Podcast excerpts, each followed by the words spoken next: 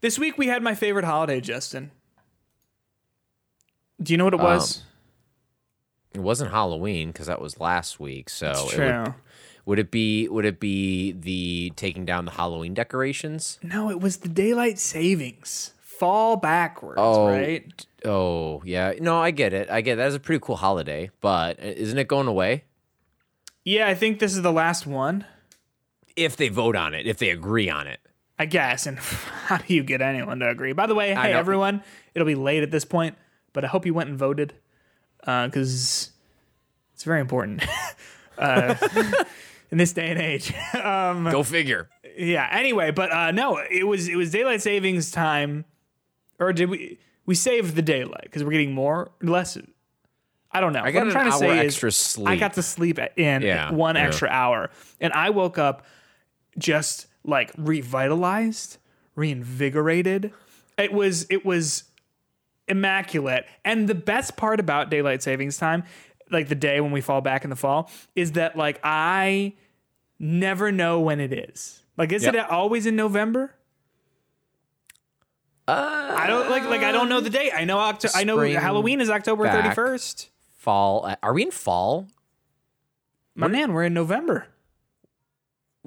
I get like winter starts so late. Doesn't winter start in December? Because I think winter starts like as soon as like I put on a jacket, even a thin one. Yeah, yeah, it starts in December. Okay, But yeah, my favorite thing about uh, uh, what's it called daylight savings is that I forget about it and then I wake up one random fall evening or morning, I guess, and like, ooh, it.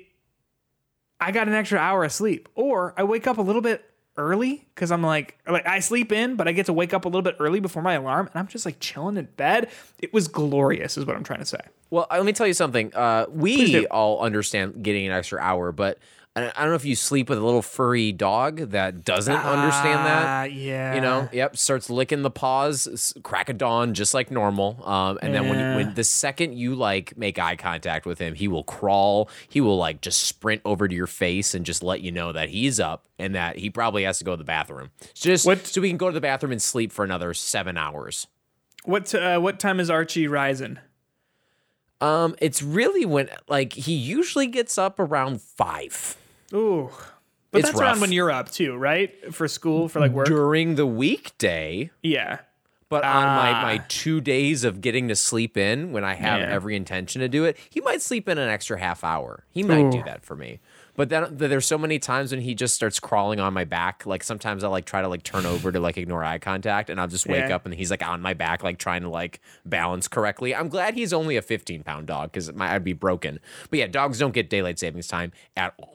I'm sorry, did you say he's 50 pounds? 15 as Okay, in, good. I was like, Justin, Yeah. no. he's very dense, very dense. You know, E- yeah, eats a lot of fiber. Lo- well. oh, you said that like there was a story behind that. Oh no, no! Like uh, he needs to be more regular. We've had these conversations, and I, I didn't. I bet you didn't think daylight savings time would talk about my dog's uh, uh, bowel movements. Justin, I'll say this, and this is like, I don't mean this in a negative way, but I think just about anything we talk about can end up with Archie's bowel movements. Uh, yeah, definitely. Yeah, yeah, probably. It's hitbox.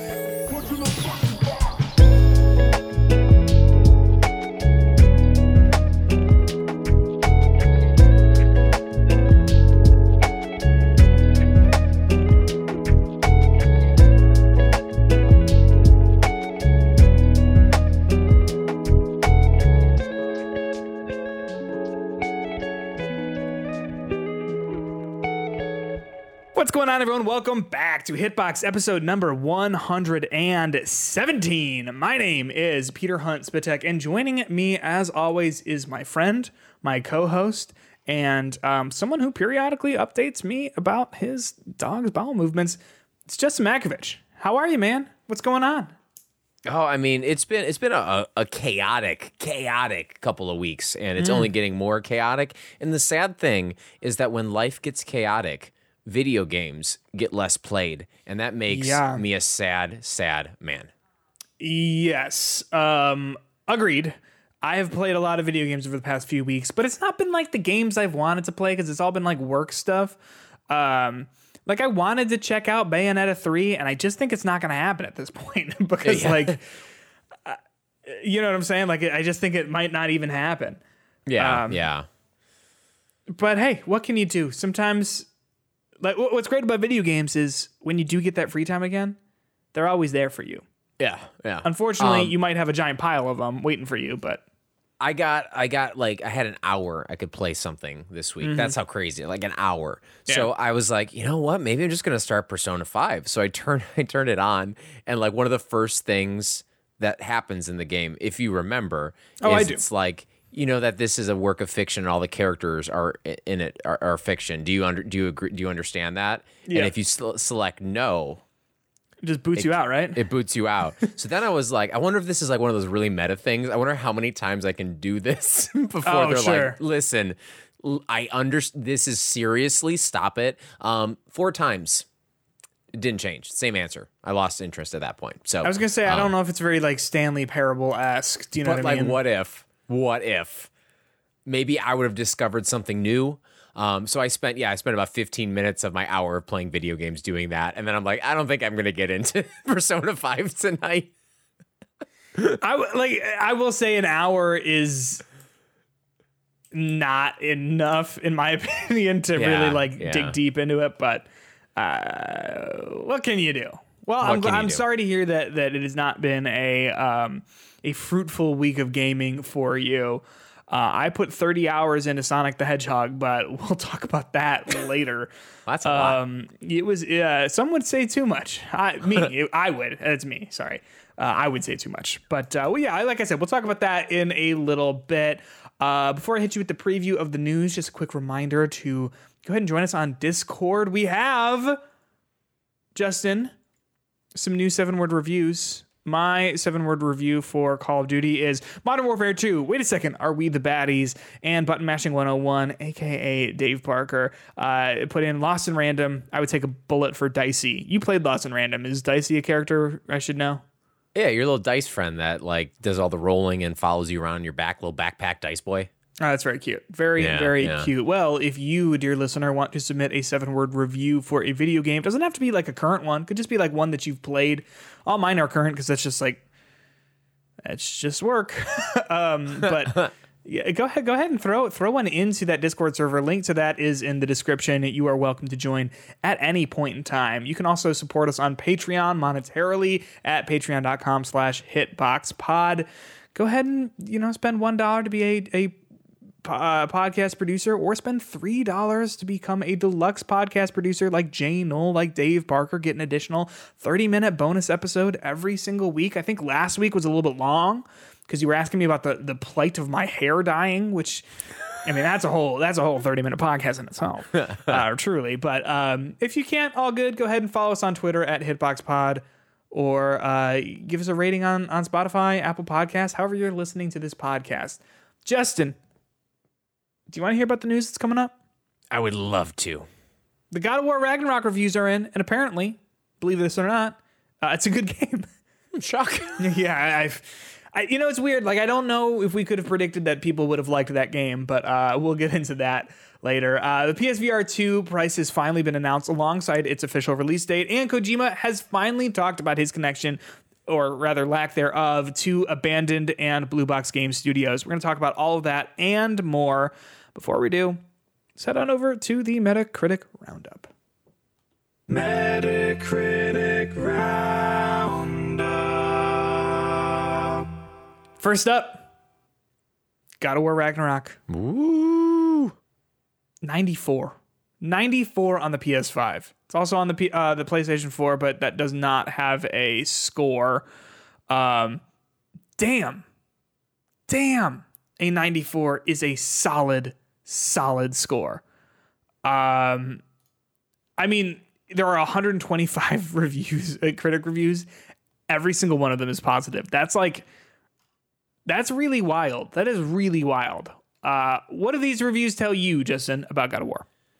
I think it's a good game. I believe God of War 2018 also scored a 94 on Metacritic, if I'm uh, not mistaken. So we have a sequel that is scoring the it did. same as the original. Um, and I think that's great. I think a lot of the time, sequels carry a lot of uh, extra weight behind them in terms of like trying to live up to what the previous game was, specifically good games, um, while also trying to do new things. Uh, and uh, I think it looks like this game definitely lived up to the old game. And I think in many cases, uh, expanded what you got there, um, tells a great story from what it looks like. And it's gotten me even more excited to play this game.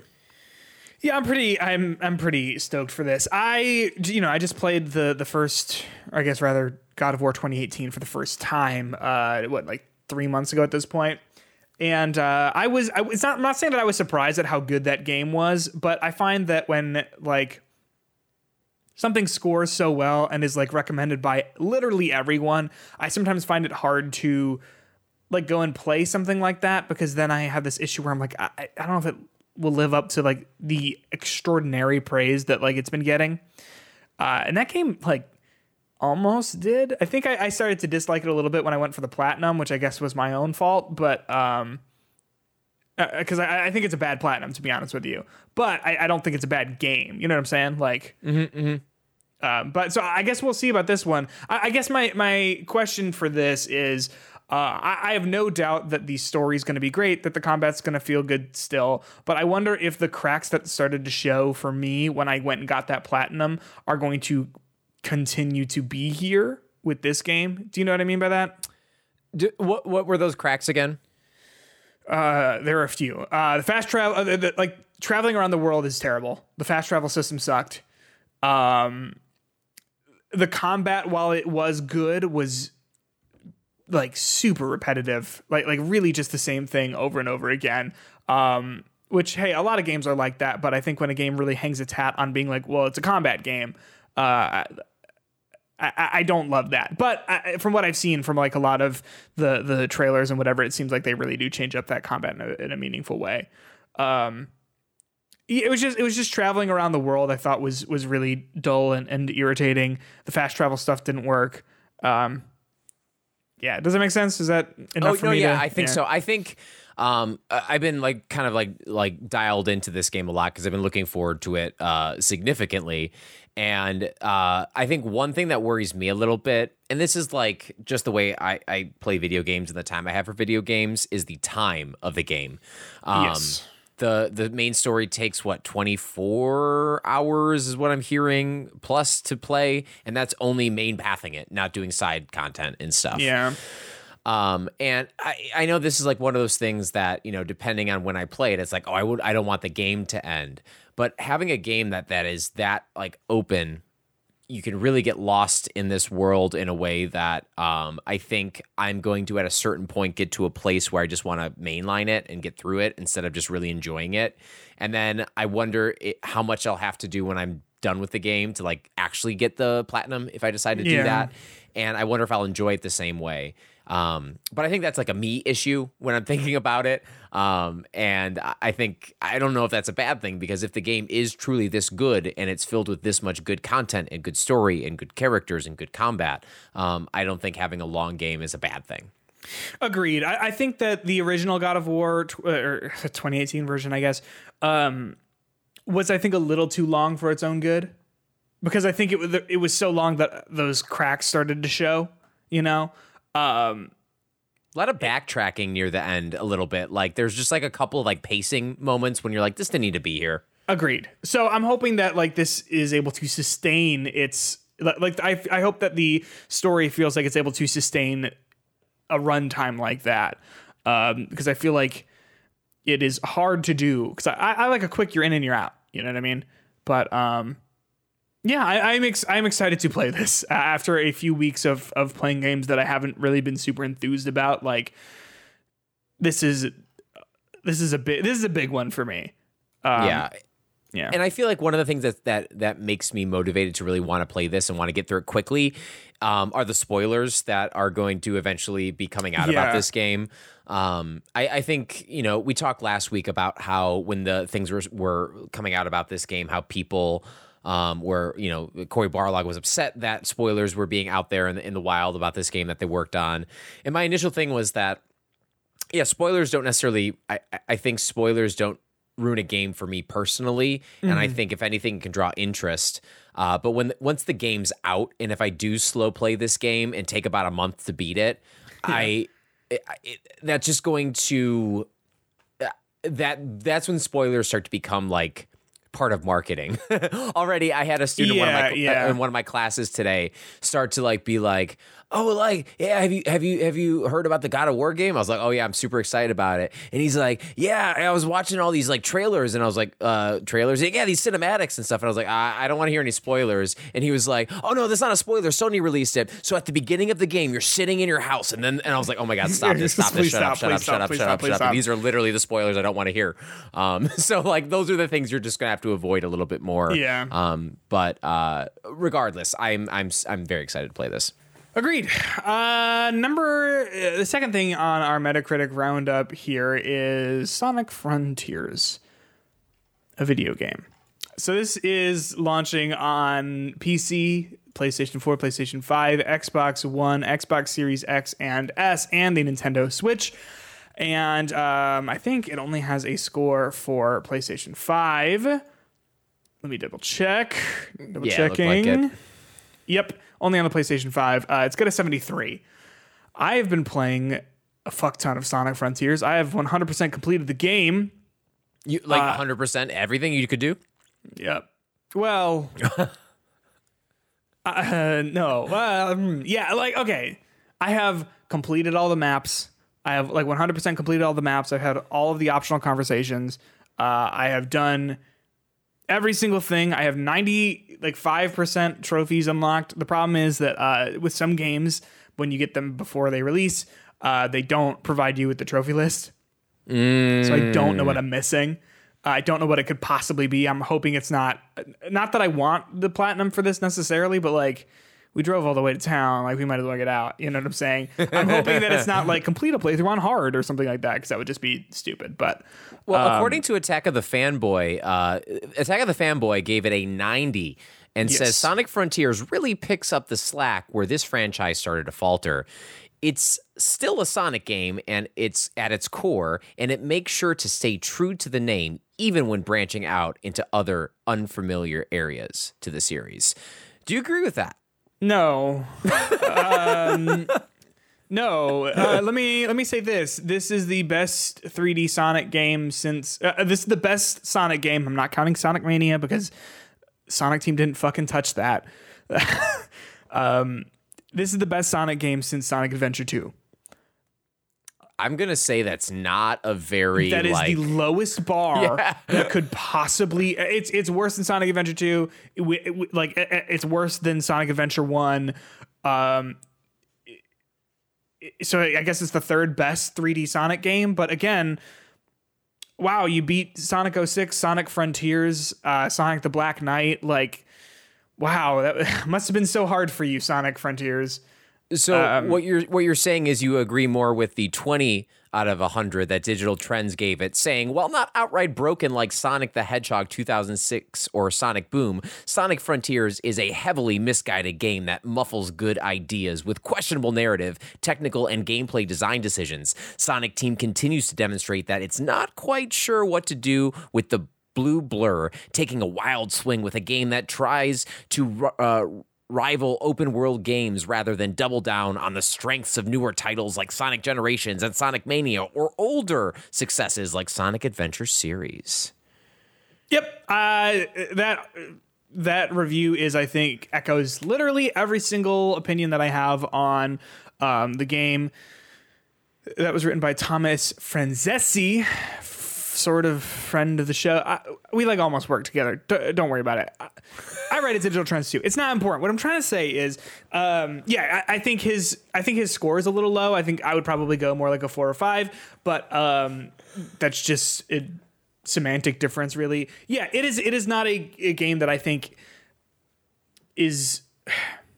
I think at its core, it's a very poorly designed game.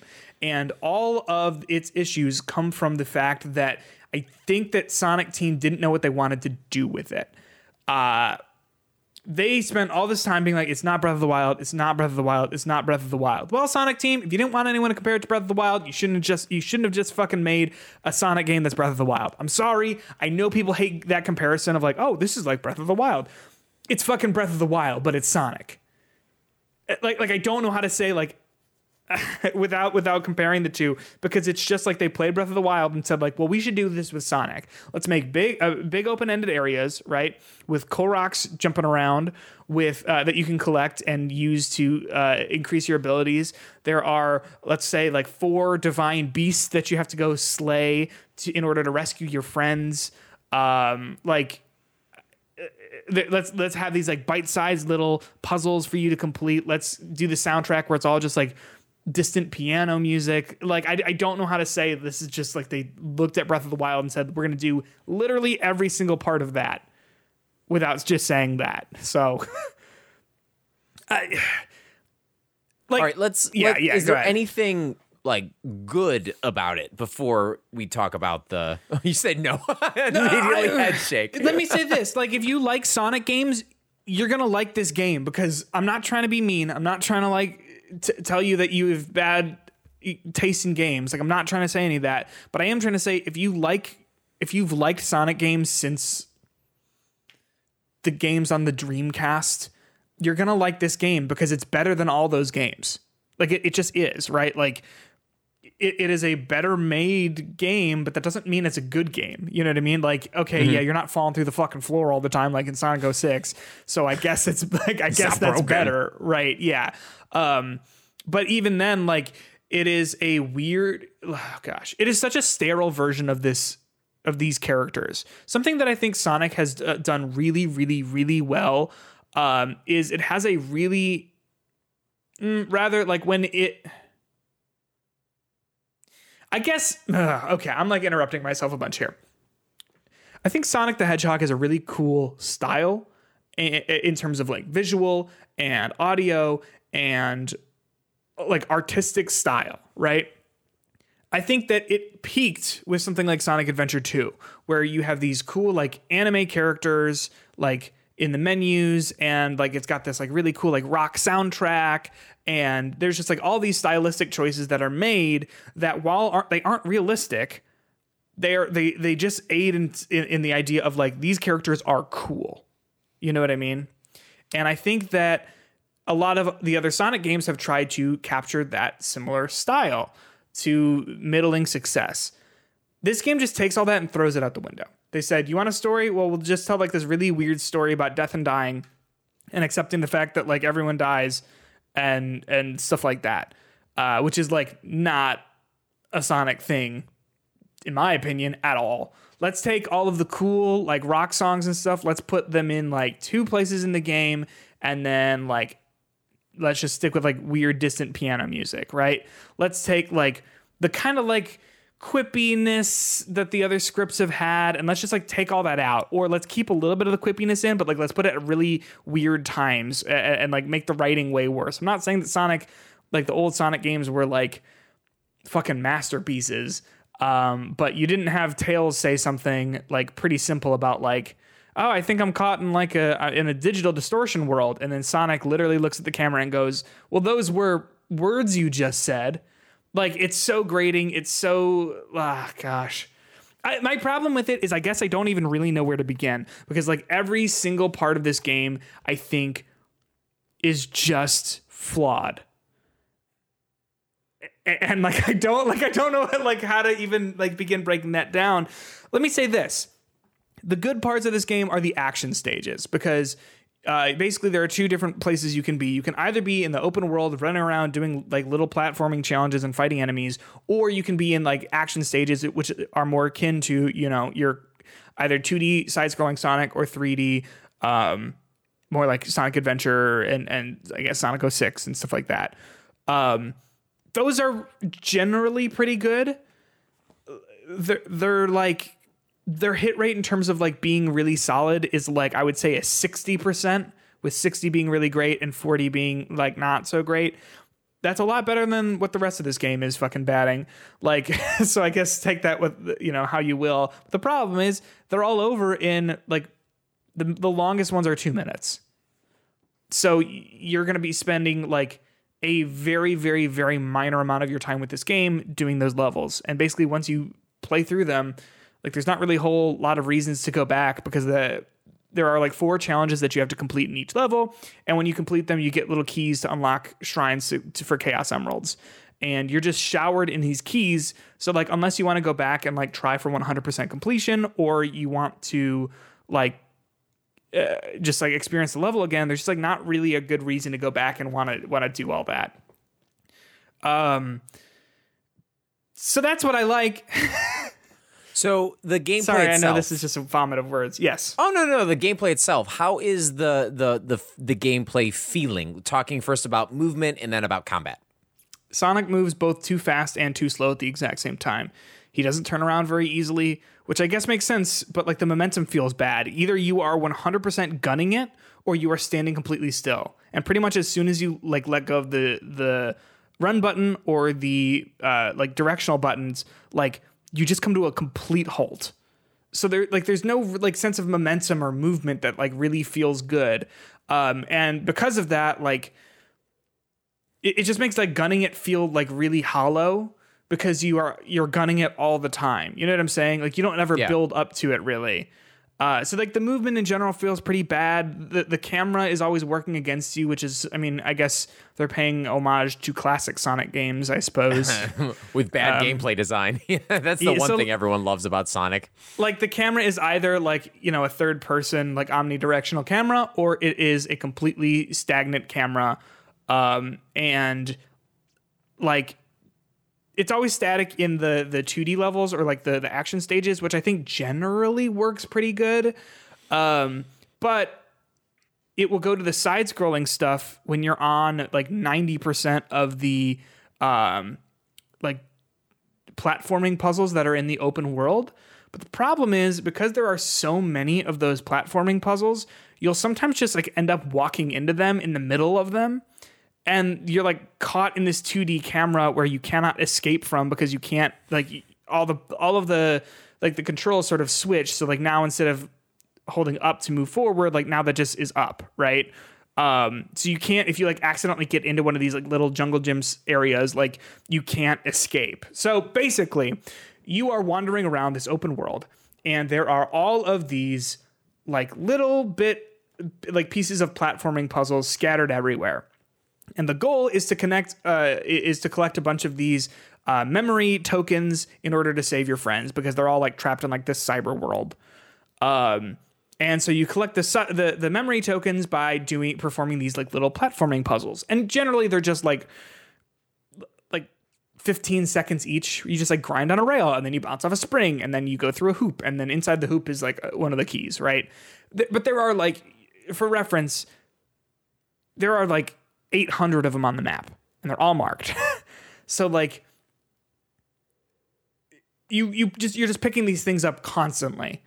So it, it is they're needed to progress because like each story beat you need to have a certain amount of the the keys to get. But at a certain point when you're just like wandering around the world you're just picking them up so fast that you are just walking from one story beat to the next and the story beats are just two characters talking. It's just tails looking at all the ancient structures and being like wow i wonder how these got here. And then sonic being like no idea. And then it's like fade to black and then the new objective is either go collect more tokens or go talk to tails again. Yeah uh, like, yeah yeah. Story. yeah. What is it? Like sonic good? tail no what? No. Sonic tails and amy are flying on the tornado over some islands and then they crash land and sonic and sonic's friends are, t- are caught in a digital world and sonic is uh, in the real world and he's got to get him out. And he does that by running around the island. It, it, it is it, it's disappointing because like i think you what really separated sonic also from like other things back in the day was like let me say like I, I feel like sonic's biggest competitor has always been something like mario would you agree with that like that was always the comparison like That that was the a hope. long time ago yeah, that was the hope of, of Sega. Yeah. um, and and like I feel like while there were a lot of missteps with things like Sonic Adventure one and two, like what I think they really nailed was having at least an interesting story going on, or like a story that like had like plot beats and and like character and and different developments and stuff like that. It didn't always land. It was it was cheesy, sure, but like you know, it's it's the anime bullshit of like power of friendship stuff. But like, I, I just don't think that like this game doesn't have any of that. Like there are no plot beats. It's just Sonic is trying to rescue his friends, and then he eventually does because it's just the one thing that happens in the game. Eggman's there. Eggman is also trapped in the digital distortion world. Oh, uh, I don't know why. I don't know why he was there. Like I like he just he shows up and he's just there. Do, do they introduce him by Doctor Robotnik, Eggman? Like just No. really like no, No, they, like he just he shows up and and like Sonic and him have like two lines of dialogue together. Uh, like there's just nothing. I don't know why he's there. Uh, like because he's just Sonic, man. I guess it just it's so weird because like I think this game is like so odd.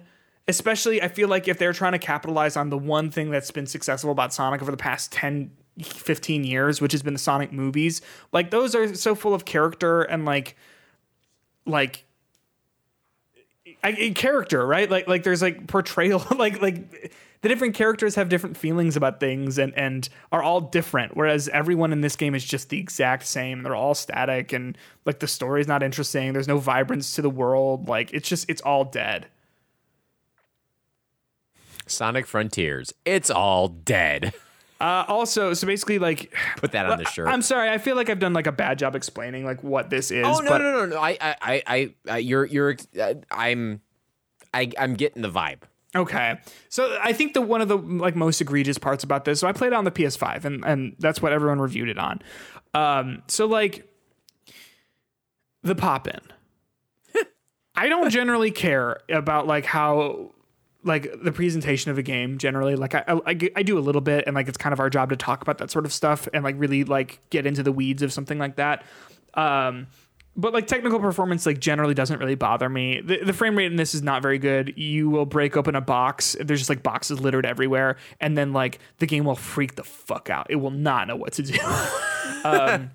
Because it's like uh, uh, there's like supposed to more- do that? well, it's just like there's more than four pieces of this box here. Like i don't know how to handle this um but i think like the pop in with this is just egregious. So the idea is that there are all these jungle gyms, right? These like rails and, sp- and, and like rails and um, bounce pads and like hoops and things like that to use to get around the world, to both like traverse and also to collect those memory tokens and stuff like that. Um, but there are certain things like islands and stuff that you need to like grind on rails to get to or use these like platforming puzzles to get to. But the pop in is, and I'm not being hyperbolic here, like 15 feet. Like I'm, I'm serious. Watch some gameplay of this of this like fully released video game. The pop in is just abhorrent. You cannot make plans on how to get places in Sonic Frontiers because you cannot see where you want to go, and you cannot like you don't have the information to understand like how to get there. So sometimes you'll run around a, a little island being like, how the hell am I supposed to get here? Oh, there's an underground tunnel. Sometimes you'll run around an island being like, how am I supposed to get here? Oh, there is a platform that I need to jump to that I can't see unless I jump to it. Like, one of the like oh i can't get here because there's a tunnel that i need to find. Like okay that's kind of cool. But the fact that there is both a tunnel that you need to find sometimes and also sometimes the game just doesn't show you the information you need unless you're like making like hail mary jumps into like the ether is it's terrible. It is like it is like really really really bad. All right, now I got to do some comparisons, right? yes. Is this game better than the medium? fuck We're starting with the hard questions today. Uh, I guess I had more fun with this game. Like because also like Okay. it- like I, when I started it up, I didn't hate it initially because you're sort of like getting accustomed to it and everything, and then w- what you know you play for 30 minutes and you go, oh, this is it, like this is all you have. Oh no, right? Yeah, yeah. Uh, there there is some laughable stuff in here. I think that like that I that I laughed at in a in a, I don't know, like I had fun. Like uh, uh fuck, okay. no, I didn't. Like like like like I thought the medium was a completely was a completely lifeless husk of a video game. I thought this like at least you can see what they're trying to do. It just doesn't work. Okay, so is this better than Gotham Knights? No probably not. Okay. Okay. Okay. Yeah. Is this better than Elden Ring? No, what? no. no, it is not. All right. Now, I've, uh, you, you've answered the questions. I've calibrated where this is on your scale of reviews. Um, ultimately, uh, uh, it is uh, better than the medium. It is better than the medium. It's better than Scorn. Uh, I'm trying to think what else I really didn't like this year. It's better than Final Fantasy Stranger Paradise for sure. Okay. Um, it, it is it is Emeralds. functional. It is functional. It just doesn't like feel very good to play. It doesn't look good. Like there's no story there for you to latch onto. Like, like I, Sonic fans will like this. Like, like I said, because there's Sonic in it, and you get to run really fast, and like that's all. That's all Sonic fans could, might need because like, hey, those other games aren't very good, right? So this is a dramatic step up in terms of it's a functioning video game um, that isn't two hours long, that has Sonic in it, and he does some cool stuff sometimes. But it's just one of those things where like I don't know what Sonic Team has been doing. Like I feel like they've regressed so far from how fluid the Sonic and Shadow stages are in Sonic Adventure 2. Uh, and it's, it's a little baffling in my opinion. I, I, I, feel like I said, I feel like I've done a poor job maybe explaining like what the moment to moment game is for this. Um, but I, I think that if you watch a video, you'll be able to sort of see the things that I'm talking about um, better than me just sort of talking like shotgun firing. Like what doesn't work about Sonic Frontiers? Everything. I don't know. Wh- where would we be able to find out more about what it's what it looks like uh, like playing it? Oh, that's really interesting, Justin. I think if you become a deluxe podcast producer on patreon.com slash hitboxpod for just $3 a month, you'll be able to s- to have a bonus episode of about 30 minutes of additional conversation. And then also you get a YouTube video of us playing it and talking with that, that conversation over it. Um, that's where I would go. Like if I mean, wanted that's- more. that seems like a great place to go. And and how, how much would, would that be again? Again, that's three dollars a month, and, and in, Oh, in okay, addition to that, like you're not Yeah, just paying three dollars for this Sonic footage. Like, you know, you're getting uh, twenty additional thirty minute episodes. That's another ten hours of, of hitbox content um, for just three dollars a month. So, uh, and you can help us um, buy new microphones. We don't need new microphones, um, but we would love your three dollars if you can. If not, hey, I'm not a cop. Do whatever you like, or your dad. Uh, last thing in the Metacritic roundup here is Signalis. Have you heard of this game, Justin? Signalis. No. This came out October 27th, and the reason I'm bringing it up is because it's a recent release, and I played it this week. I had a little bit of free time. I have not finished it. Um, it is very, very cool. It's a survival horror game, um, it- like a cyberpunk survival horror game about a replicant person who's like looking for a human person on this like cloning facility thing, this like mining facility thing.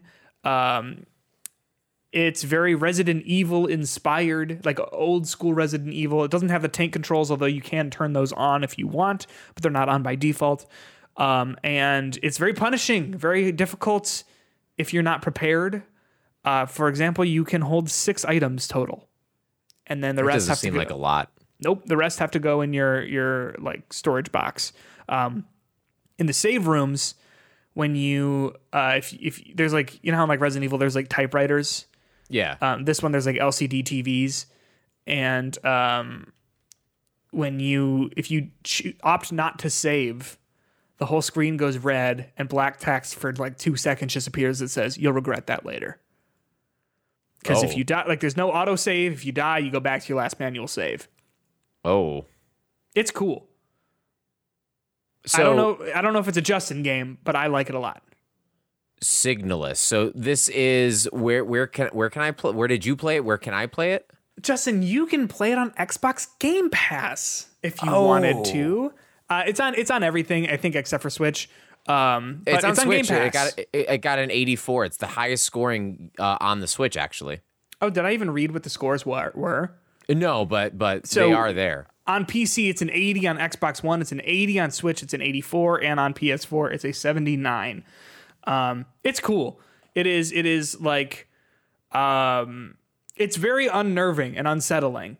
Uh, it goes. It goes a long time without the shoe dropping. If you know what I, if like that makes sense which i think a lot of horror games tend to like be very excited for you to get to the actual horror of it whereas this like spends a really long time building um, if you've seen the movie or read the book annihilation i would say that this is um, reminds me of similar vibes as that Yeah, I'm, I'm just looking at it. It kind of has that like little bit of like older, creepy art style to it, a little bit.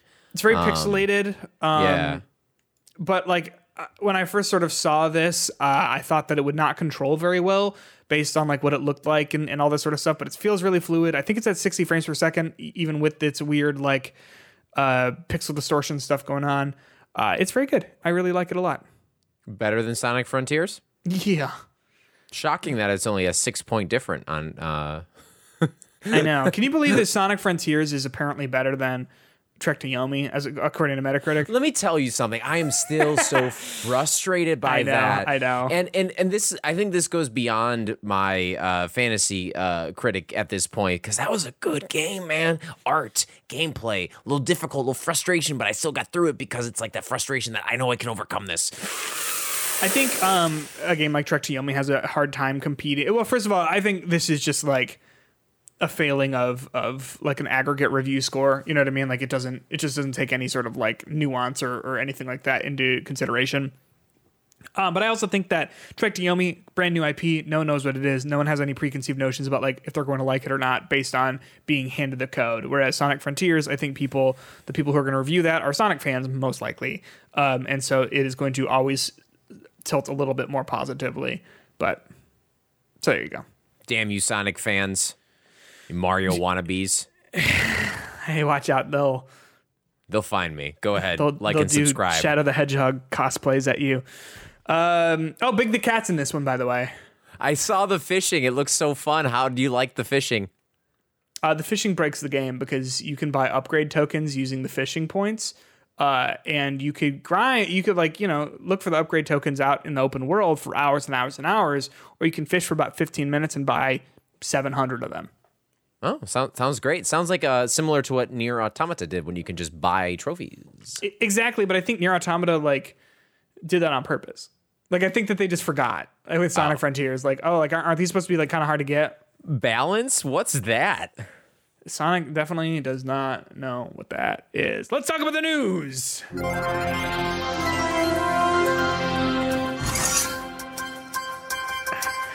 Ba-ba. Just in the PlayStation VR 2 is going to be launching in February, priced at $549.99. Did you catch all that? Sorry. Yeah, PlayStation VR 2 launching February 22nd, 2023. Um, and it's going to cost 550 bucks. What do you think? How does this make you feel personally? It. It, it, I'm I'm conflicted, my friend, because I I balked at buying the Steam Deck for Yeah. price pricing reasons, thinking realistically I'm not going to use that, or there are other things I can do in order to to play things like the Steam Deck that I'm not going to need that. But like 549 for something that is even more of a specific case use than the Steam Deck is a lot of money for me to think about spending on this. Yeah. Um, for me, and we've talked about this before, had they said that Half-Life: Alyx was coming to this day one, I would buy it. I would buy it, and then I would be interested in experiencing all sorts of other VR stuff that I had never done. Even at 549, Um, maybe I don't. Uh, maybe like Uh, there are other it's a ways really yeah. Go on. there are other ways to do that and i think like spending that much money on it um, for something that is tied to your playstation which is it's not even a price thing at a certain point because if i'm going to spend that much money on a, a vr headset i want it to be on a computer where i can like download new songs to Beat Saber and Yeah, break it yeah. and do this other stuff where the, this, these kind of mods and stuff are to really get my use out of it in weird ways. But like this at 549 for something that's locked in like that for a couple of maybe like one or two a year, maybe 10, 15 hour experiences from, that are like top tier VR experiences, I don't know if that's going to be worth it. Agreed.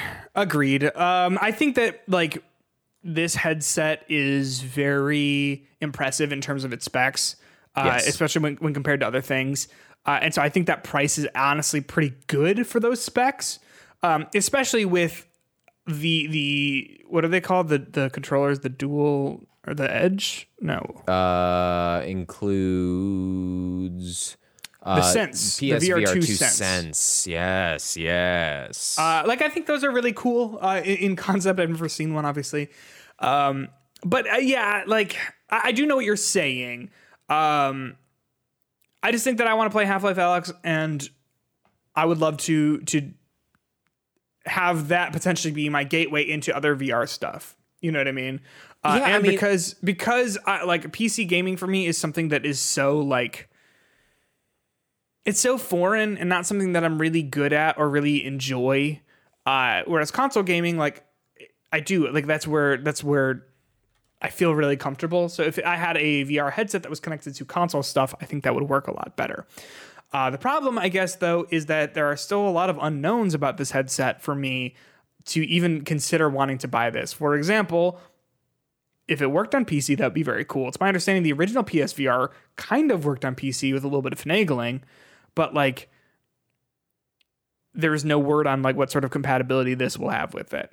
Similar, like how does it plug in? Does it go into the USB C port on the front? If not, that's a problem. Or a USB A port, sorry. Um, if not, like if it has to go through the HDMI like the other one did, like forget it, right? yeah. Um, Like Yeah. uh, uh, perspective here, and I know this is a beefy system, and when you look at all the specs next to each other, I could buy a Meta Quest 2. That's the one that doesn't have that's not connected to anything. I can Yep. buy that for four hundred dollars. yeah.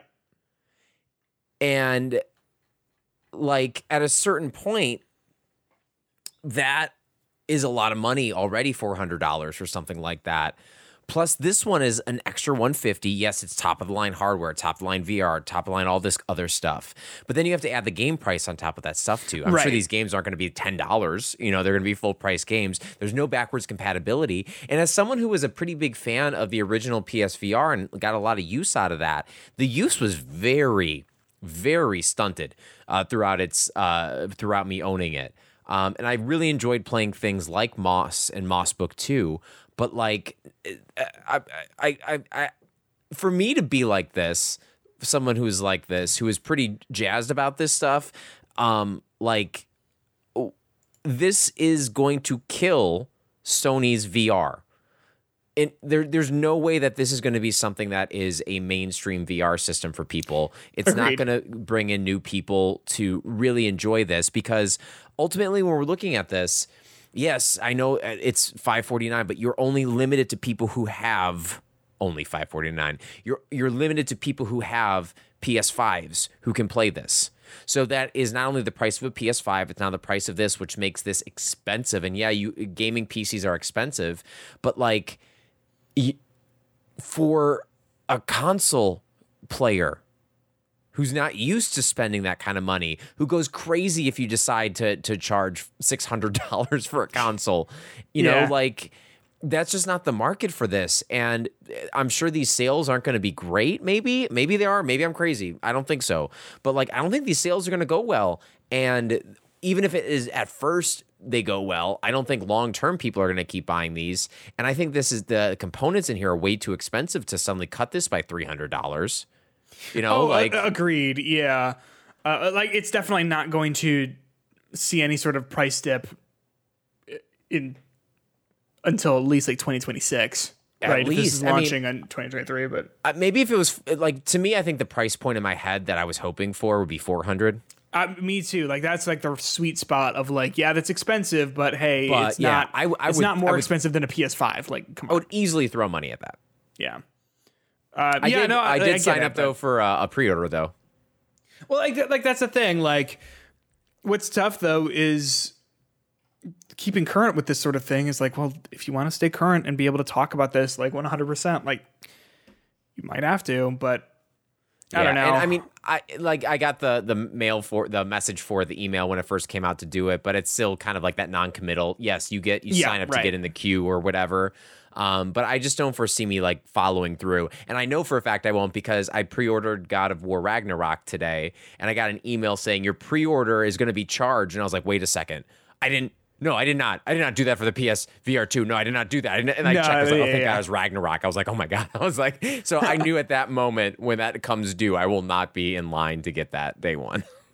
It's fair. It makes sense. Um, that said, they uh, they did announce eleven new uh, PSVR two games uh, that are going to be coming. Uh, did they say like at launch? Yeah, that you'll be able to enjoy when the PSVR two launches on February twenty second. So there is there are eleven games. The problem is you know it's five hundred fifty dollars, and then if you want any of these games, you're gonna have to pay additional cash for. Uh, so we've got, obviously got Horizon Call of the Mountain, which we knew about. The Dark Pictures Switchback. Uh, this is an, a supermassive VR game. Uh, they did one for um, Until Dawn. It was like like called Blood Rush or something, where it's like you're on like a track and you're like sitting in like a, a, a like roller coaster car, and you're just like it's like a shooting gallery type thing, and it looks like they're doing one of those for um, like a brand new Dark Pictures experience. Switchback is not any of the ones that we know about so far. Uh, it's set in seven, 17th century New England on a ghost ship. Um, I don't know. That sounds kind of fun in a haunted mansion ride. um, right. Then you've got Crossfire Sierra Squad. Um, the Crossfire is that uh, uh, first-person shooter series that we talked about earlier this year. Crossfire X, I think, was earlier this year. That was a bad game. Um, then there is the Light Brigade, uh, which I'm not super like. I, I don't know a whole lot about this. This is um, a single-player rogue-like experience filled with immersive gunplay and moody mystery. Ooh, you know me and my moody mysteries. Justin, if I know anything about you, it's that you love moody mysteries. Oh yeah, it's it's dangerous. Uh, you got Cities VR Enhanced Edition. So if you want to do the city stuff in VR, to be honest, that one sounds kind of cool. I would give that a shot. I mean, I would probably give all these a shot if I had this uh, the v- PSVR 2. But like doing a city builder thing, I think in VR would be pretty cool. Depending on the price. I guess that's super fair. Then we've got uh, Cosmonious, Cosmonious High. Um, very easy to say video game. Uh, it is a single player alien adventure. Um, they take the ro- uh, players take the role of Prismi, a rare alien species that can adapt to any situation. They crash Prismi. land into a school, and then um, there's like, I guess I don't. know. It's like a you go into a high school is what it is. Okay, I don't know. I, I, I mean, this I I do feel like some days there are there are aliens who have invaded my school, so maybe this is like actually my story. Justin, who knows? This could be Cosmonious High colon the Justin Makovich story. I mean, maybe maybe, Maybe you it could be like a. DLC chapter where they're like in your class. You mm, know, rendered in 4K, and everyone's Yeah. gonna be like, "Dude, throw shit away." so messy.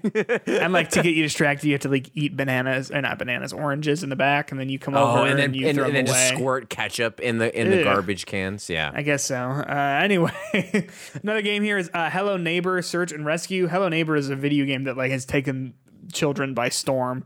Um, do you know what I mean? See- You know what I'm saying? Like it is like very popular with the kiddos.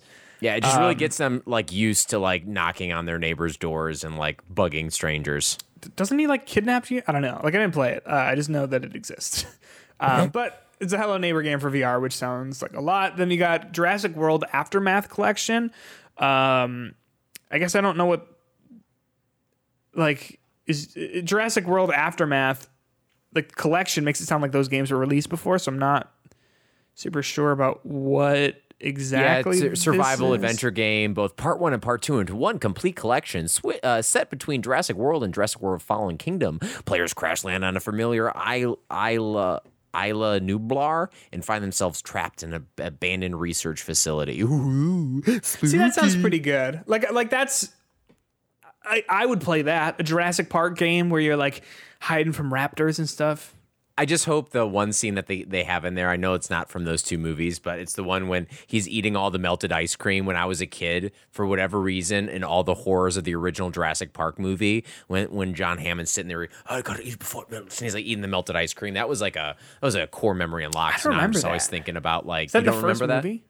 Was in the first movie and like the power had gone out, so he's just sitting there in his room like Oh looking, yeah, okay, okay. You remember eating the melty ice cream, and that's why I always remember, uh, like when, uh, when when I'm eating ice cream and you like leave it out a little bit. I'm like, ah, just like John Hammond, guys. Die in that movie? Mm, no, I think he died, in eventually, uh, no, he got out. Remember that moment? You have that moment in there. Uh, it's like the really cool moment when it's like the Raptor's about to attack, and all of a sudden the superhero, the good guy, the hero, the T Rex comes out of there, bites him, and they play.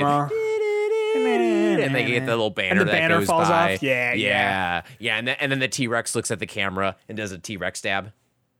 Yeah, they've got just stubby little arms though, so it, it was a little Yeah, confusing but, at the but time. But really, it- when you're wondering where dabbing came from, it was because of Jurassic Park. That was It like, was in it was Jurassic the key. Park in- yep, yeah, Jurassic Dab. 1992. Yep, that's how it started. Yep, yeah.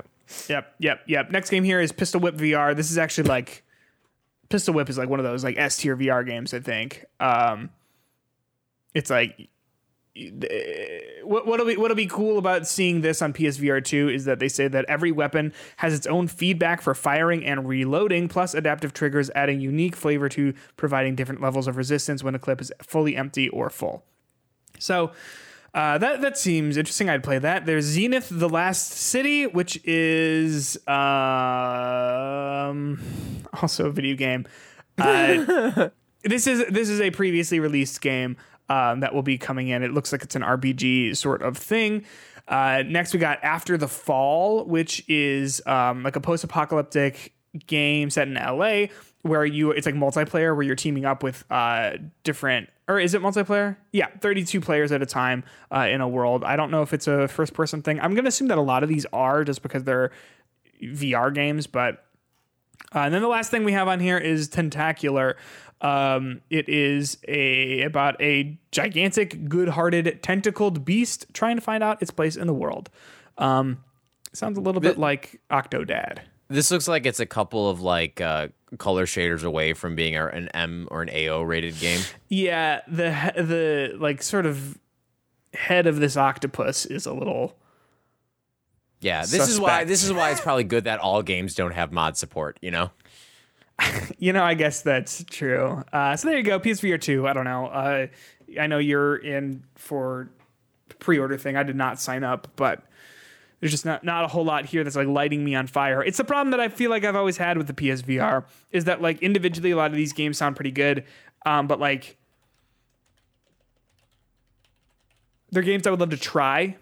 They're not necessarily games that like I think I would want to spend over five hundred dollars to try and find out if I like or not. You know what I mean? Yeah. Um. I I I'm just trying to find out if uh, Beat Saber is coming to PSVR two. It's got to Um, be right. I mean, if it doesn't, uh, that's the one game I need in my life. I mean, got the Green Day pack. Do I have to buy all my packs again? Ooh, the Green Day pack. What kind of what kind of tunes are on that one? Green Green Day music. Well, no, right. I figured. I guess I meant specifically. Uh, it doesn't matter. Hey, uh, other PlayStation news: Sony has lost nearly two million PlayStation Plus subscribers. Uh, ever s- since they reworked the service a few months ago. So, in a financial report, basically, Sony revealed that um, it has dropped from uh, 47.3 million subscribers uh, from the end of June uh, to 45.4 million uh, in, in September. So that's a decrease in 4%, but that is still, hey, you know, 2 million people that that have dipped out since since it first opened up. Uh, what do you think about that? It's interesting. I, I wonder what the reason uh, of that is uh, specifically, um, and I don't know if it's necessarily like solely the fault of the new system or or the the new service with the different tiers and that being confusing, or it's a lack of good games that are coming out, or it's just the lack of uh, you know people playing Sony for these little things anymore. Um, I feel like now more than ever for me, Sony has become the first party mas- machine, um, and Yep. I, I use it for first party games. Um, and I think there's been a lot of games that have come out this year that maybe make people not want to go back and play some of those older games. And really, when I hear a lot of these things, it's not like I'm suddenly drawn to come back to to Sony because they're they're not releasing the new stuff on there. I mean, how much stuff on Game Pass do you get that's new that I feel like even if I do have my subscription there, um, it is going to be worth it to even just turn on a game after a couple months and just try it out, see if I like it or not. I don't know if I get that same feeling with uh, PlayStation Plus that I do uh, with uh, Game Pass. So Yeah, agreed. Uh, like, I would. I, I think that like people love to, people like to compare Game Pass to PS Plus, and I think that that sort of comparison, if you are looking to subscribe to PS Plus as a new subscriber, will only do you poorly because they're not the same, right? I think the comparison is legit and valuable. Um, it, it, to rather to contrast each one than really compare them because I think there's just not that much similar other than just like you pay a fee to play games for free, right? Uh, to do like a, a I- large library, but yeah, I do up? think with with this like rebrand though, they the comparisons eat more easily lend themselves to each other um, because they are really putting that library front and- and center when they had a lot of these same games on the uh, what was that the streaming one um, PlayStation Now. Mm-hmm. Um, people just did not hear that or use that or think about that. But now that it is front and center, it's really hard for you to look at that and be like, "Ooh, it's worth it," or "Ooh, it's not worth it." Um, but yeah, I guess what I'm trying to uh, go on. Oh, go ahead. I, I guess what I was trying to say is though that like people might have jumped onto PS Plus, whatever premium or whatever it's called, uh, thinking that expecting it to be Game Pass. And the problem is, while they're similar, uh, Game Pass has new games on it, right? Like like it launches games on it, and I'm I understand that like, hey, what was it? Rollerdrome and Stray both launched on uh, for free on the premium tier, but like that's two games, right? Whereas with Game Pass, if you have a subscription to Game Pass, every month you're going to get like a few brand new like launching titles, right? October, November. Uh, we've got Somerville is is launching. Uh, Signalis just launched. Like, there's plenty of new things. They might not all be huge things. Like, uh, Xbox is, has not had like a super solid year in terms of first party games. I don't even think they've had one. Uh, I think one actually is coming up later this month. Um, Pentiment, which is the Obsidian Games one. Drafted that. I imagine that's going to be very good. Um, but like, It's gonna be a seventy-one, fuckers. But like what I'm trying to say is like uh Game Pass like has that going for it and PS Plus just simply doesn't.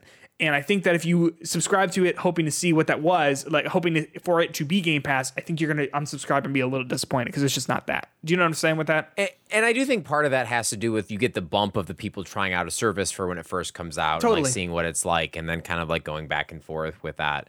Um, so I think part of this is a, a natural progression of what happens when you get a new service or new subscription. But ultimately, they've not done enough, in my opinion, to get me to come back to this and keep it. Um, so when my subscription gets up at the end of December, am I going to go back to get the uh, what what tier am I on? Premium, extra, whatever the. I don't know if I'm going to do that again because I don't know if I use it enough as of now to do that, and I don't feel like I'm going to benefit from just letting these new games come on and be like, oh, now I can play Ratchet and Clank from uh, up your arsenal and still like like make that be worth it anymore.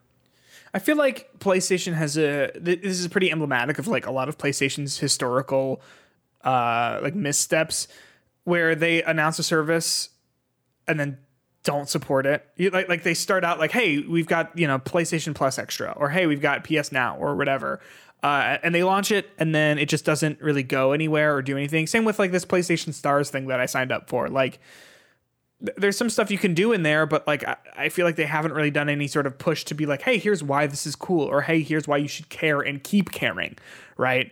Um, and, I a lot like- of companies have that issue, but I, I feel like this is just one of those things. I feel like Sony's quick to drop those things too when they don't become successful because it's not making money. They don't look at the long picture, and I think that's one thing that you know, regardless of what you think about Xbox, I think their their long picture view is about getting people to be invested in their uh, ecosystem and to get people Yeah. to stay there.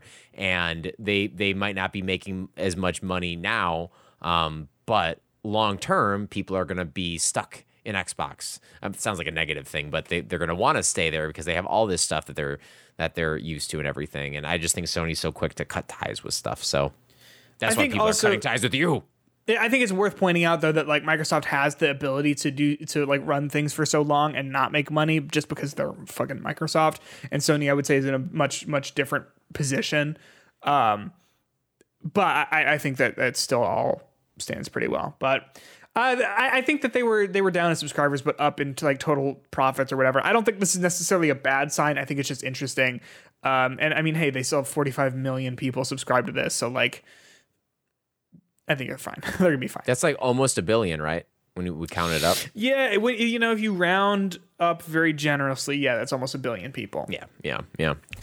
Uh, Justin Hideo Kojima his podcast that he announced. When was that? What was that for? Was that for, it was a Keighley show, wasn't it? Yeah, wasn't that at Game Awards? Like he comes out there and is like, I got a podcast. and I'm like, great, was- but what about your Silent Hill? It was over the. Was it the the Summer Game Fest? He like came up and like thought I had like a speech or whatever that, that they were doing this. Or maybe it was something else. He showed up and he was sitting in front of like a giant like sound mixer as if like he's recording a podcast in like a recording studio. um, although it's Hideo Kojima, so he could do that probably. Uh, Do well, he he the podcast is called Brain. What is it Farts. called? Brain Structure um, with Hideo Kojima. It's on Spotify. It's a Spotify original podcast. Um, he did an episode talking about Blue Box Game Studios, um, which he has never, I don't think, publicly spoken or really like publicly addressed the whole connection to him with Blue Box Game Studios and Abandoned.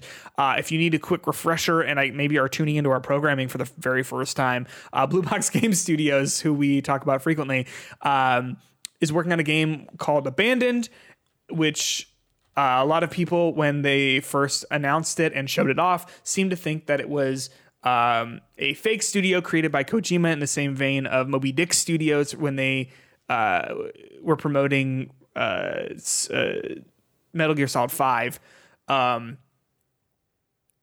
a lot of people thought that Blue Box Game Studios was a front, a similar sort of fictional um, studio made for Hideo Kojima returning to Konami to make PT or Silent Hill or whatever he whatever people wanted that to be. Um, and at this point, it has been it's pretty clear that that's not the case. Um, that that's just straight up not the case. Uh, but no, Hideo Kojima finally spoke on it in the most recent episode of Brain Structure. Justin, have you listened to this episode? I have not. I feel like I've I've missed out on a huge moment for Blue Box Game Studios. I feel like I'm a, I'm a fake fan. I feel like I need to delete um, the real time experience app from my PlayStation Five right now. Have you not? No, I'm waiting. One day I'll just come up there and be like updating, and I'll be like, yeah. Besides, how else are they going to mine that cryptocurrency if I don't have it installed on my PlayStation? I guess you're right. Justin, I'm surprised that you didn't listen to this. Uh, I'll say this: it's 30 minutes. It's a pretty quick and easy listen.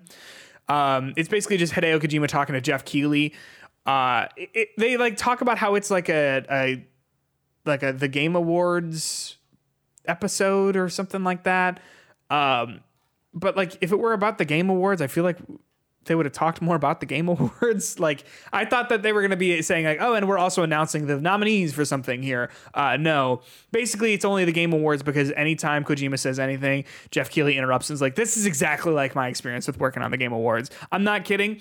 Hideo Kojima uh, talks about how he was accused on the internet of being the assassin of um, what was his name? Something Abe, uh, former prime minister of Japan. You remember this? Yes, we talked about it on the show. He talked about that, like saying like it was really hard because like this fake news just spread and like I didn't know what to do about it other than just like refute the claim. Uh, but most people don't hear the follow up; they just hear the initial headline. And then Jeff Keighley, after hearing his friend talk about how he was uh, people on the internet thought he had murdered a human being said, "Yeah, this is just like the Game Awards where people think that we're going to be announcing certain games and we're not." And it's like, okay, Mr. Keighley, perhaps It's like he's got one thing in his life that he just keeps bringing up. yes, yes. It's like, have you ever seen? Um, uh, uh, I think you should leave.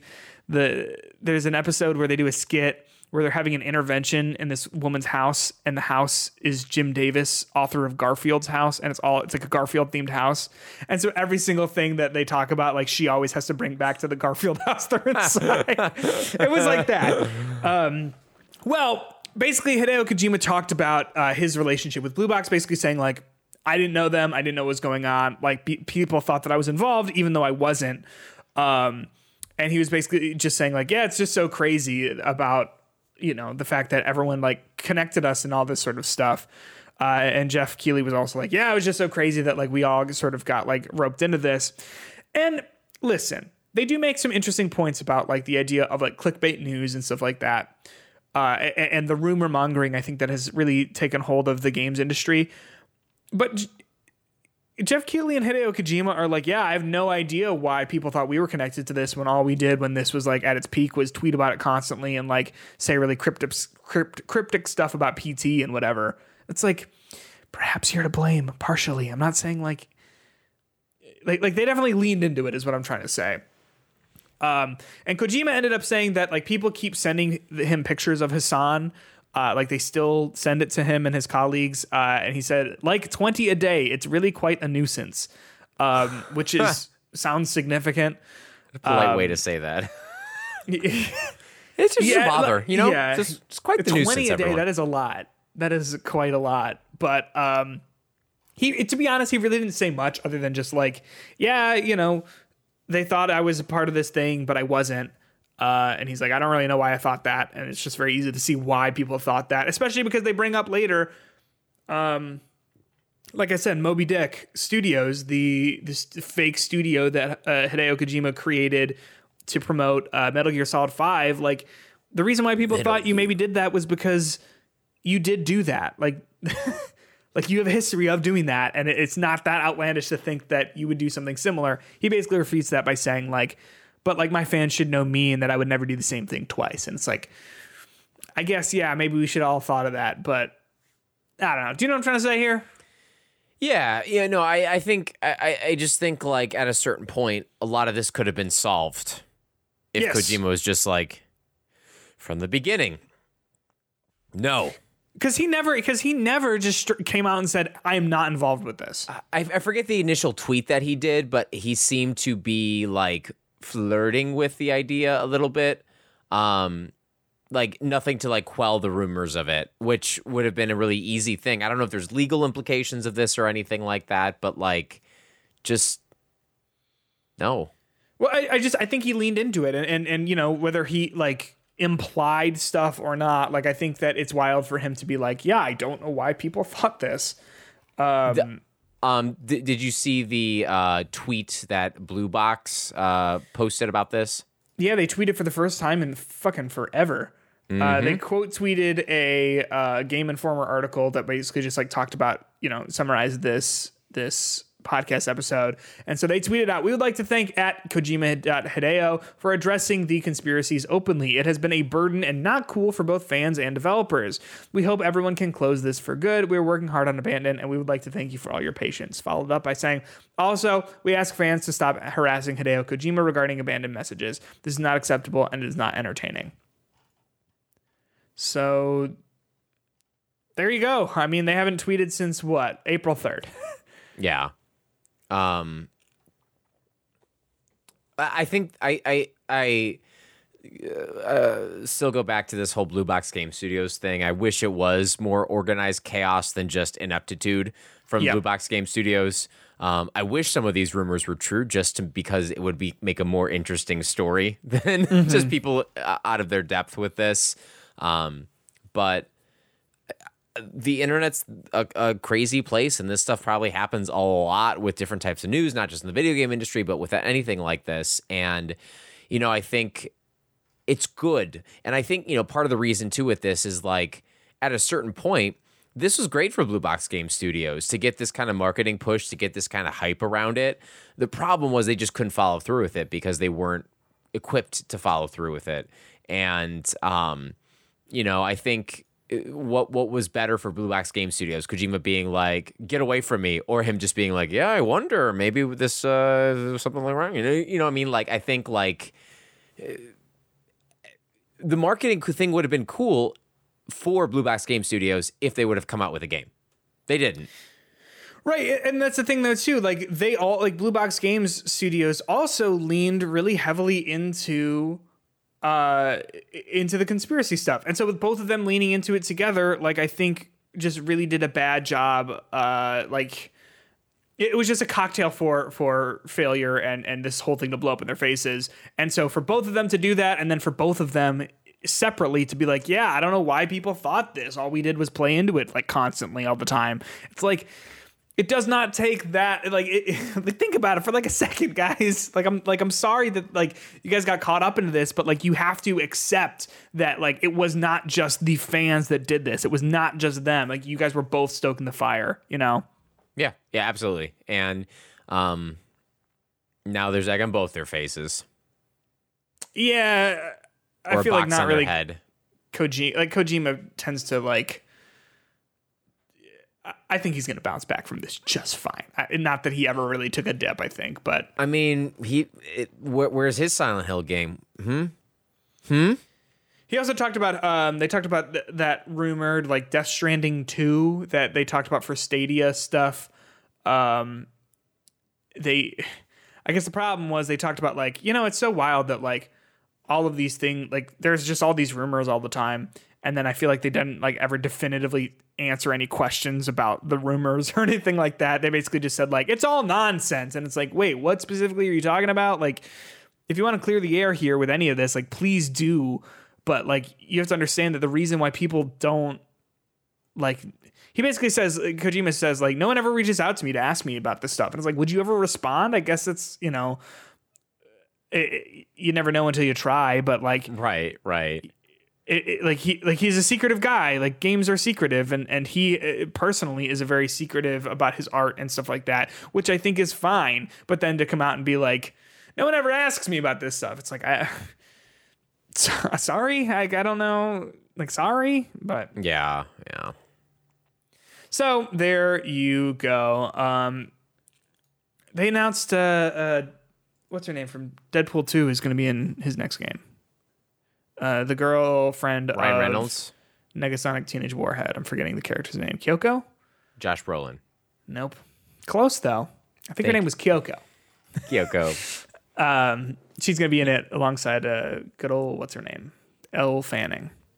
mm, mm, Yeah. Justin, I assume you haven't been playing much this week because of work, other than the first hour of Persona Five. Yeah, well, no, the first literally first like minutes, minute that I just played yeah. for 15 minutes because I'm like, but what if? What if they Yeah, changed yeah. one thing? And what if I was the only person to find out about this one thing?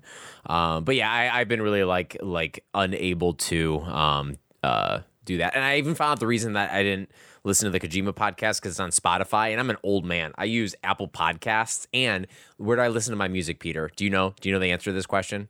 You like a well, first of all, you're not really a music guy, so like trick question. But second of all, Oh. aren't you like a YouTube music kind of guy? I'm a YouTube music kind of guy. I mean, it came with my YouTube Red. Thank you, Cobra Kai season one. I had to watch it. Um, but yeah, so it's it, it's not uh, not frequented, but uh, yeah. Um, my my fiance did play uh, Taylor Swift's uh, Midnight album on my on my YouTube Music once, and now it pops up into my uh, regular playlist. And let me tell you, not upset by it. Uh, I think it's okay. But like when it comes up, on you- I'm not I'm not going to skip it. You know, it's it's Uh, there. Yes. It's yeah, I think um I think the song um all too well the 10 minute version is maybe in probably the top 50 best songs ever written by any human being I don't know if that's ass- a good. A Top fifty is good. That's good. Okay, well, I was like, top fifty is Top fi- yeah. I'm like- that like. I don't know, couldn't I name you fifty songs I like, Peter. I couldn't name you, and Like, we have I- to like- put together a wedding playlist. Like, how am I going to do that? well don't put that on there that is not a love song Uh, Justin, you need some love songs. Come on. Uh, Accidentally in Love by Counting Crows. Put that on that wedding playlist. You won't be disappointed, Justin. But you when, you, when you when you RSVP, put that on there. Did you already RSVP? of course, I already RSVP. Oh, you think I didn't RSVP to your wedding? Well, I mean, like some people are really taking that December deadline to heart. I got a question. Uh, sorry that this is being recorded. Uh, so, like, I bought you a gift, but then it said it got delivered. D- did that get delivered to you? Probably. Okay. Yeah. Did- It with, said it was like- delivered and it did not come to my house. And so I was like, I, I Oh, assume it so went to you guys. Yeah, it was on the registry, right? Yeah, yeah. Yeah, so we're like taking notes of like what what people are sending, and we'll send out those Literally after no, the fact. literally no worries. It's just like I had this panic where I was like, I bought this thing and I don't know where it is. anyway, Justin, uh, you haven't been playing any video games. I did also start playing Resident Evil 6. Yeah, I saw you tweet Josh. about this. I saw you tweet about this. Thoughts, man? Uh, Were you actually liking it? Yes. Oh wow. Yes. It's stupid. It's funny. It's fun. Like it's one of those things where I think anything can be a good time when you're playing with friends. Like that's just true, right?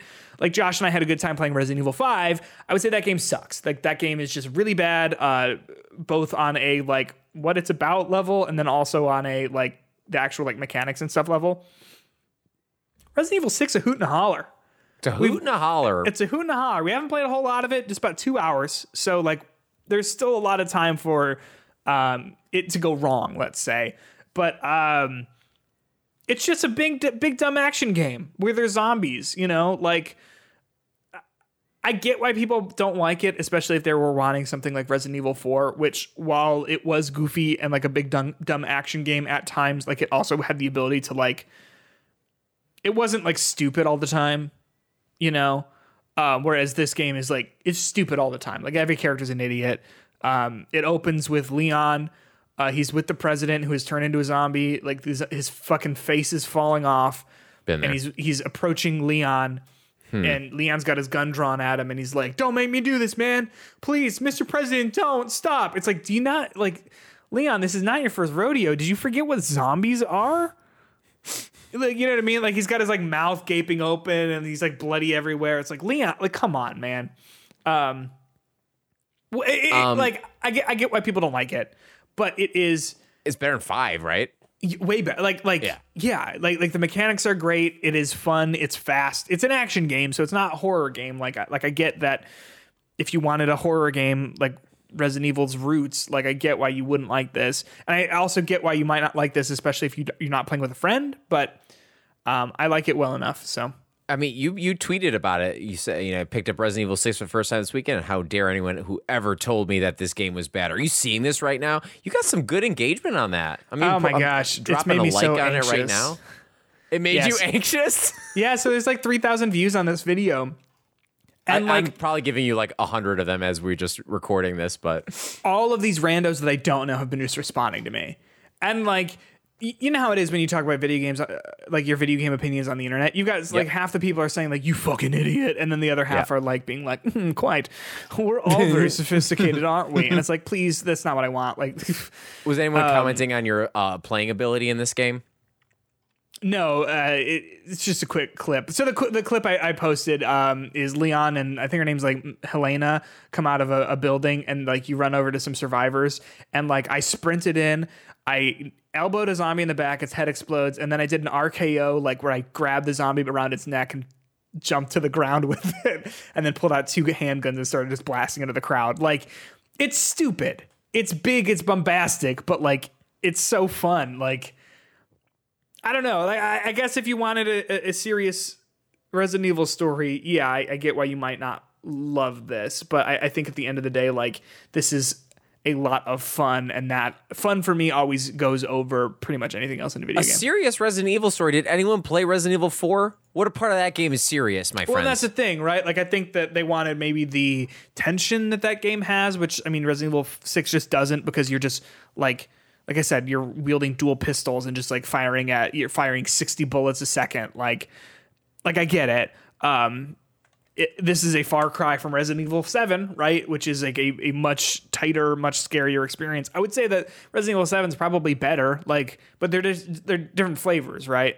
Yeah, yeah. And I get that some people don't like this flavor, but me, me, Justin, I'm a Spumoni fan. All right, got the pistachio, you got the cherry, and then I forget what the other one is, like chocolate, right? Chocolate, I think so. yeah, I like Yeah. Spumoni. I'm more of a Neapolitan. Which one's that? That's is that just chocolate, vanilla, and strawberry?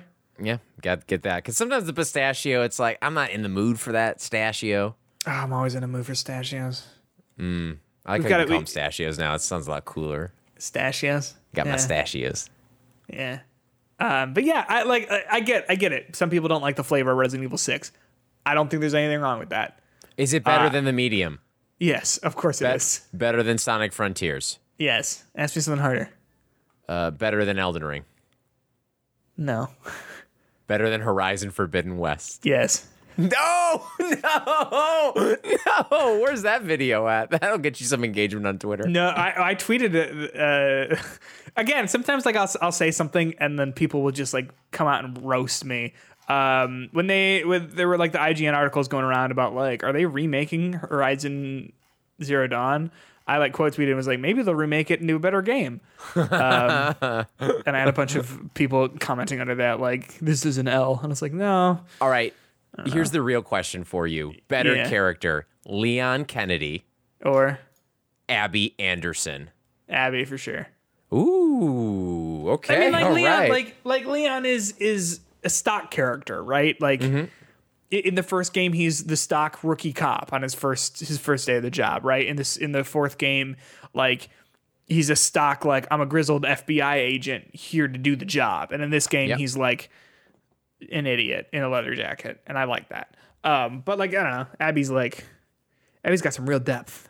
yeah, but her biceps though. So I mean, Yeah, I would love to play a mod of Resident Evil 6 where you play as her and you are RKOing zombies. Or like in The Last of Us 2, like let me let me sprint into a crowd of clickers and grab one under the elbow and just like, de- like, imagine do a just dead drop. replacing Leon in that. Like, I think that. Yeah, that's what I'm saying. Like like I, That's the game I don't think I. I would bat an eye at that. Like I think that'd be great. Um I'm trying to think like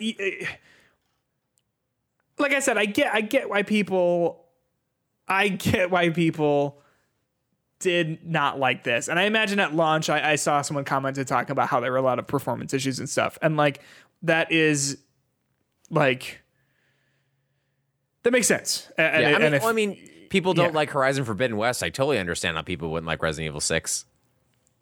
I, I'm, I'm not, I didn't like Horizon Forbidden West. I'm sorry. Like, I'm sorry. I, this is true. I thought about writing, like, I, I, I still might do this. I'm, you know how like people like this, there's this huge trend right now of like, like four hour long YouTube videos, like long video essays. I thought about making like an hour and a half one talking about like why I think Horizon Forbidden, like why Horizon Forbidden West's like commercial success, not commercial, like critical success, like kind of drives me crazy because I think like there's so much about it that I'm like I don't understand what works for people with this. You know what I mean? I need to see that video because I need to know. I'm not saying it's my favorite game ever. No, it's I, not no, like and, and that's fine, and it's and it's okay that people like it, right? Like I'm not trying to say like anyone's stupid for liking it. I just I simply don't understand. So hey, Machine. Strike. Come on, Machine Strike. What is that? That's that game that that I had to play a couple times against my will to get a platinum. Machine Strike? Oh, the fucking board game. Oh my gosh! Why even put that in there? Why do like why do I guess it's because of The Witcher, right? Like it's because of The Witcher Three, because of Gwent. Some, yeah, it's good. But like they have these games that there's no way you for you to play it in real life. Gwent is a card game. These other ones right, are that like, you like ostensibly could do. Yeah. yeah. Uh, yeah, uh, video games love doing like you want to play a dice game that we made up, and it's like Yeah, no, it's great. I don't. There's that game. really there's that don't. one in Splatoon, that Tetris looking ass game that I haven't touched once, and I put 30 I didn't hours even in get that to it. Don't even know know what how it to is. find it. Still, Nope. keep unlocking packs for it. Don't know what that does, but hey, it's there. Well, it's just like Horizon Forbidden West is like, do you want to play our little our little dice game? And it's like, I don't even like the video game you made. like, like, no, I don't want to play your weird ass stra- like Warhammer ass strategy game.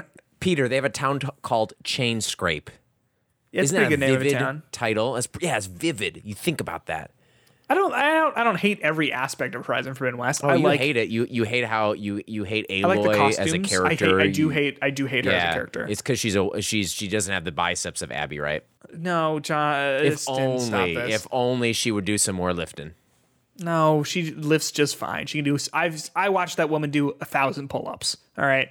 Uh, yeah, uh, with her like just her pinky, like her little fingers, Yeah. little grasp, like hanging on one of them. Yeah, I got the platinum in that. This has been a year of like, like, Let me let me tell like you. shameful platinums. But that's like an inoffensive platinum because you would have to do everything in it. If you had to do everything in that game, like 100% it to get the platinum, Agreed. Like that, the, the worst thing you had to do is play Machine Strike. And I think we all agree Yes. that that was the worst part of that game. Yes, agreed. Well, no. Well, hold on. now yes, wait. I win. No, I win. Now wait. The worst part about that game.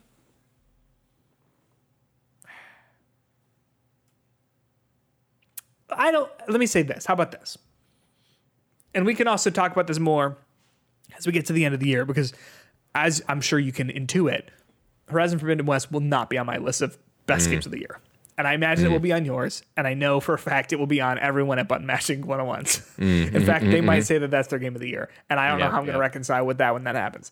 Um, although I think they'll probably all like God of War. I don't know. What I'm trying to say is, uh, and Dave will definitely be out there for Xenoblade 3, which I'm fine with. Um, like I don't think that Horizon Forbidden West is a bad game, or really even Horizon Zero Dawn. I don't think it's a bad game, but I think it is a completely average, forgettable game, and that's almost worse. Sonic Frontiers, I'm going to remember a lot about because there are so many aspects of it that I find to be baffling and like, how did this happen? Whereas Horizon Forbidden West, it's just like I'll never think about it ever again because I thought so much of it was just forgettable and bland and, and uninteresting. Does that make sense? Yeah, I, I would say one thing too. Uh, shameless plug is when we used th- those uh, uh, BenQ projectors. That was how I associated my platinum run with. Oh, the Horizon. BenQ ones? Oh Yeah. my god, like that! I that. imagine that that looked changed really it. That changed it, just because like, hey, I never had a TV that big in my house, so and still one of the most affordable ways to get. Um, and I can plug it because they didn't let us keep them. Yeah, agreed. it was they were those projectors were, were really, They really were cool. awesome. Um, I like I'll say this too though, like that game is a stunning looking game, and and the and the vibrance that it has, and like you want to talk about like a detailed open world. Looking at you, Gotham Knights. Look at Horizon Forbidden West. Like like no, seriously, like Gotham Knights. They were talking about like we well we just want to make sure that the game is as detailed as as rich as it can possibly be, and it's like. Basically, just like three buildings copy and pasted for like six miles. Horizon Forbidden West, for all of the things that I don't love about it, each of the different areas you go to feel different. They feel handcrafted. Like it, it is a it is a a game map that is full of true detail, and I think that that is something that's pretty rare in a lot of these open world games. So there you go. ten out of ten, must play. Oh, thanks for listening to our show, everyone. Uh, this has been two friends talk about Horizon Forbidden West. For an hour and a half. for an hour. I probably could. I, I have a lot to say about that. Like, uh, here's the problem. Okay, before I lead it, before I talk us out, here's the problem with that idea though of me wanting to like r- like do this long video is that it would requ- necessitate me to like play it again, so that I could like read like it would all be fresh, so that I could write about it, you know, and like capture footage and stuff like that. And I just can't think of something I would rather do uh, or would would less it'd be less enthused to do than to like replay that game. Like nothing else. Like what? Wanna, like what is another game? my drain? Name me another game that you think I would le- be less, more, uh, less interested in replaying. I'd rather play replay it because it's No. five hours. It's five hours. long. No. five oh my hours long. god, now I'm so confused right now. It's five hours I'm- long. Um, Scorn. Horizon, it, it's two hours long. I can speed run that. I know all the puzzle solutions. Come at me. And I missed a trophy, so or a, a Steam achievement, I guess. I just I'm at a loss for words. You you you you you like the medium better. Yeah, I played. I, it's fifty hours for Horizon Forbidden West. It's fifty hours I put into it. That's a lot of time for a video game I don't fucking like. I don't know. I don't know what I'm doing. What's wrong with me? Something broken. It's. I think it's the sound of unlocking a, a platinum pr- trophy that's kind of busted my head a little bit. You'd rather play Sonic Frontiers to completion again than Horizon? Uh, no, no, I wouldn't. Whew. All right, we got one. No, I wouldn't. We got one. the flow chart of, of the liking, Of, like, what is all centered around worse. the medium for some reason, but the flow Yeah. chart is very confusing. Yeah, yeah. Now the two, the medium sucks, but yeah, I'd rather. put. I just it's just because it's quicker, right? I think I think it suffers from similar uh, issues though of just being like uninteresting and and like bland and forgettable. Um, but what can you do? Thanks so much for listening to our show. If you want to keep up with us week or day to day, go ahead and hop on Twitter. Follow us at HitboxPod. You can also join us on Discord. Again, link to that is in the description of this episode. It's also on our Twitter page. Wherever you're looking for it, you'll find it. Uh, go ahead, hop on over to patreon.com slash hitboxpod. Uh, become a $1 podcast producer, help us keep the lights on, or become a $3 deluxe podcast producer like Jane Hull, like Dave Parker. We're talking more Sonic Frontiers, and there's going to be video of it. I feel like I might be able to like, like I feel like we did a, a decent job like explaining, like talking about it today. But I feel like being able to actually see it all, I think is going to be like a huge help in explaining like what exactly this this game does so poorly. Um, hop on over there. If not, all good. Just make sure to, to uh, give us a review, five star review on your podcast player of choice. Other than that, that's all I got. I think. What do you got, Justin? You just give me a thumbs up. Anything, yeah, like, like, like, and subscribe everything. Um, you know, it's really great if you do that for us. So thank you. here's my pitch for a Netflix show. It's about a werewolf vlogger, and it's called Like and Subscribe. I actually think that would do pretty well. It would get two seasons, have a really devoted fan base, and then get canceled. cool. And That's- then um, it'd be picked up in a really reverse action by YouTube. Oh yeah, yeah. It's the exact opposite of the Cobra Kai problem conundrum. Yeah, yeah, yeah. Budget would that, be right? You like but that? yeah. Oh, Cobra Kai, I love that shit. yeah. Yeah, I've, I've not Love it. not watched any of that, but that is not surprising.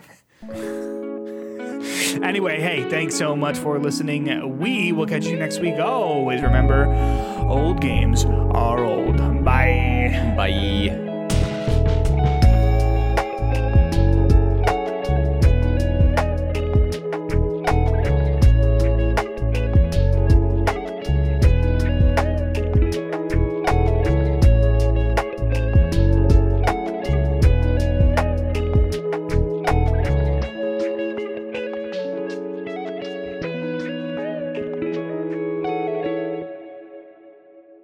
I'll stop recording.